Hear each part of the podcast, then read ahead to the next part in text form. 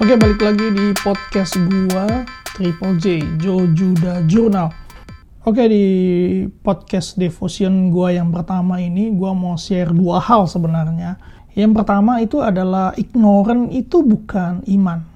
Iman itu nggak ignorant, guys. Apa sih ignorant itu? Ignorant itu lu tahu suatu hal yang baik, yang seharusnya lu kerjakan, yang seharusnya lu lakukan, tapi lu nggak lakukan dan lu bilang itu atas nama iman atau atas dasar iman lu tahu kondisi seperti apa saat ini, tapi lu bersikap masa bodoh. Itu Yakobus bilang adalah dosa, guys. Ini di Yakobus 4 ayat 17. Ini gue bacain ya. Jadi jika seseorang tahu bagaimana ia harus berbuat baik, tetapi ia tidak melakukannya, ia berdosa relate dengan situasi saat ini, kalau lu tahu seharusnya lu self distancing untuk mengurangi penyebaran virus, seharusnya lu hindari kerumunan, seharusnya lu nggak nongkrong, namun lu lakukan itu semua, lu itu sedang berbuat dosa banyak yang bilang bahwa ah kita berdoa nih. Ini khususnya orang-orang Kristen hamba-hamba Tuhan. Banyak yang bilang oh kita berdoa nih biar kita terhindar biar Tuhan menjaga kita terhindar dari virus corona biar kita tidak mati karena virus corona.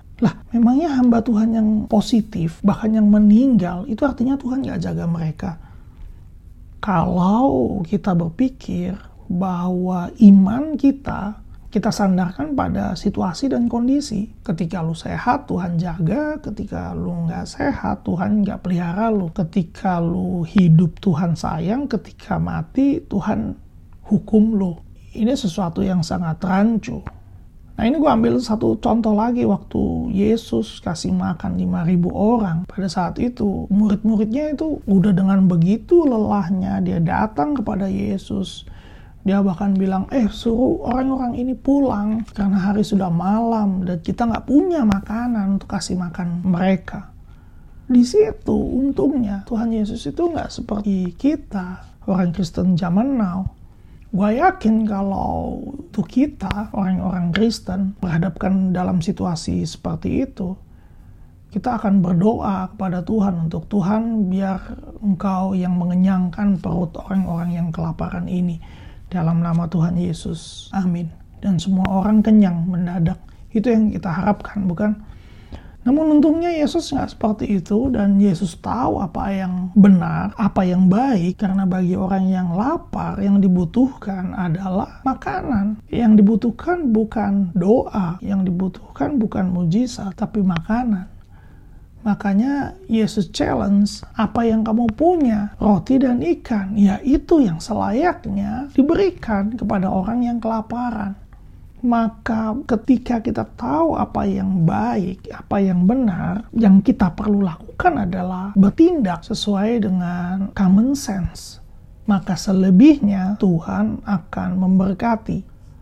Yesus menyuruh mereka bertindak lalu memberkati tindakan mereka Makanya iman itu bukan disandarkan kepada kondisi kita, tapi disandarkan kepada seseorang, yaitu Kristus. Makanya kita bisa keluar statement bahwa baik sakit, baik sehat, baik susah maupun senang, ada Kristus yang bersama-sama dengan kita. Kita nggak bisa sandarkan iman kita pada sesuatu yang bersifat sementara. Sakit, sehat, senang, susah, itu kan semua hal-hal yang sementara. Bahkan corona ini pun sifatnya tentu akan sementara. Kita nggak bisa sandarkan iman kita di sana. Yang kita bisa taruh iman kita adalah di dalam Kristus.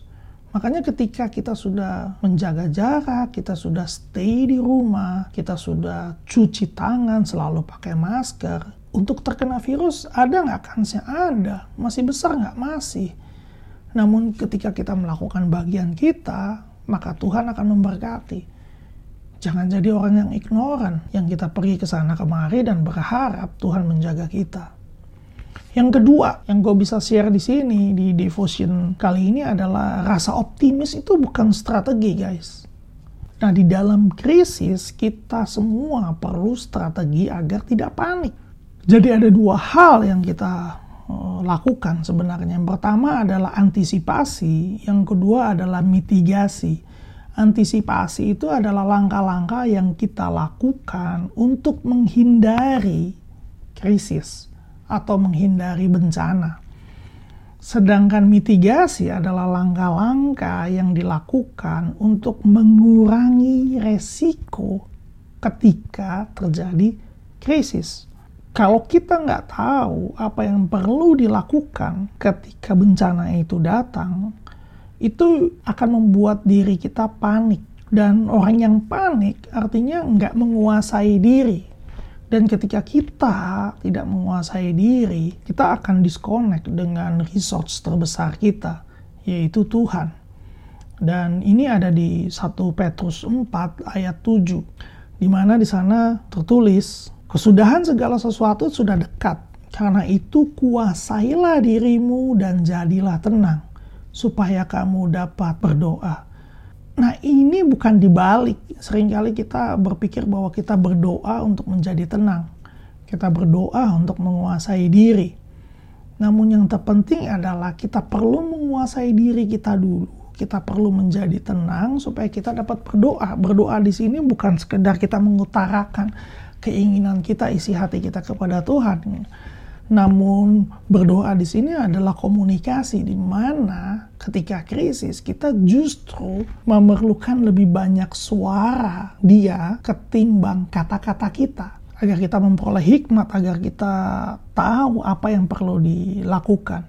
Kita umumnya nggak terbiasa untuk melakukan mitigasi karena kita cenderung untuk menghindari membicarakan hal-hal yang tidak menyenangkan seperti sakit penyakit, kematian. Makanya ketika kematian atau sakit penyakit tersebut datang, kita seperti kaget, keheranan, seolah hal tersebut tidak pernah terjadi atau tidak mungkin terjadi dalam hidup kita. Bahkan di Asia, budaya Asia ketika kita berbicara mengenai kematian misalnya, banyak orang yang merasa itu tabu seolah-olah bahwa ketika kita membicarakan mengenai kematian kita sedang mengharapkan dan mendoakan uh, agar kematian tersebut datang. Padahal enggak. Kalau kita menghindari untuk membicarakan hal-hal yang tidak menyenangkan ini dan hal-hal yang tidak menyenangkan tersebut datang maka di situlah kita panik. Kita nggak tahu apa yang harus kita perbuat Nah, khusus untuk corona ini, ini justru berbahaya kalau sampai teman-teman panik. Kenapa sih sebenarnya banyak jatuh korban itu para orang-orang tua? Pertama ya ada penyakit bawaan, khususnya penyakit bawaan yang berhubungan dengan paru, dengan pernafasan. Karena memang COVID ini kan virus yang menyerang e, pernafasan ya.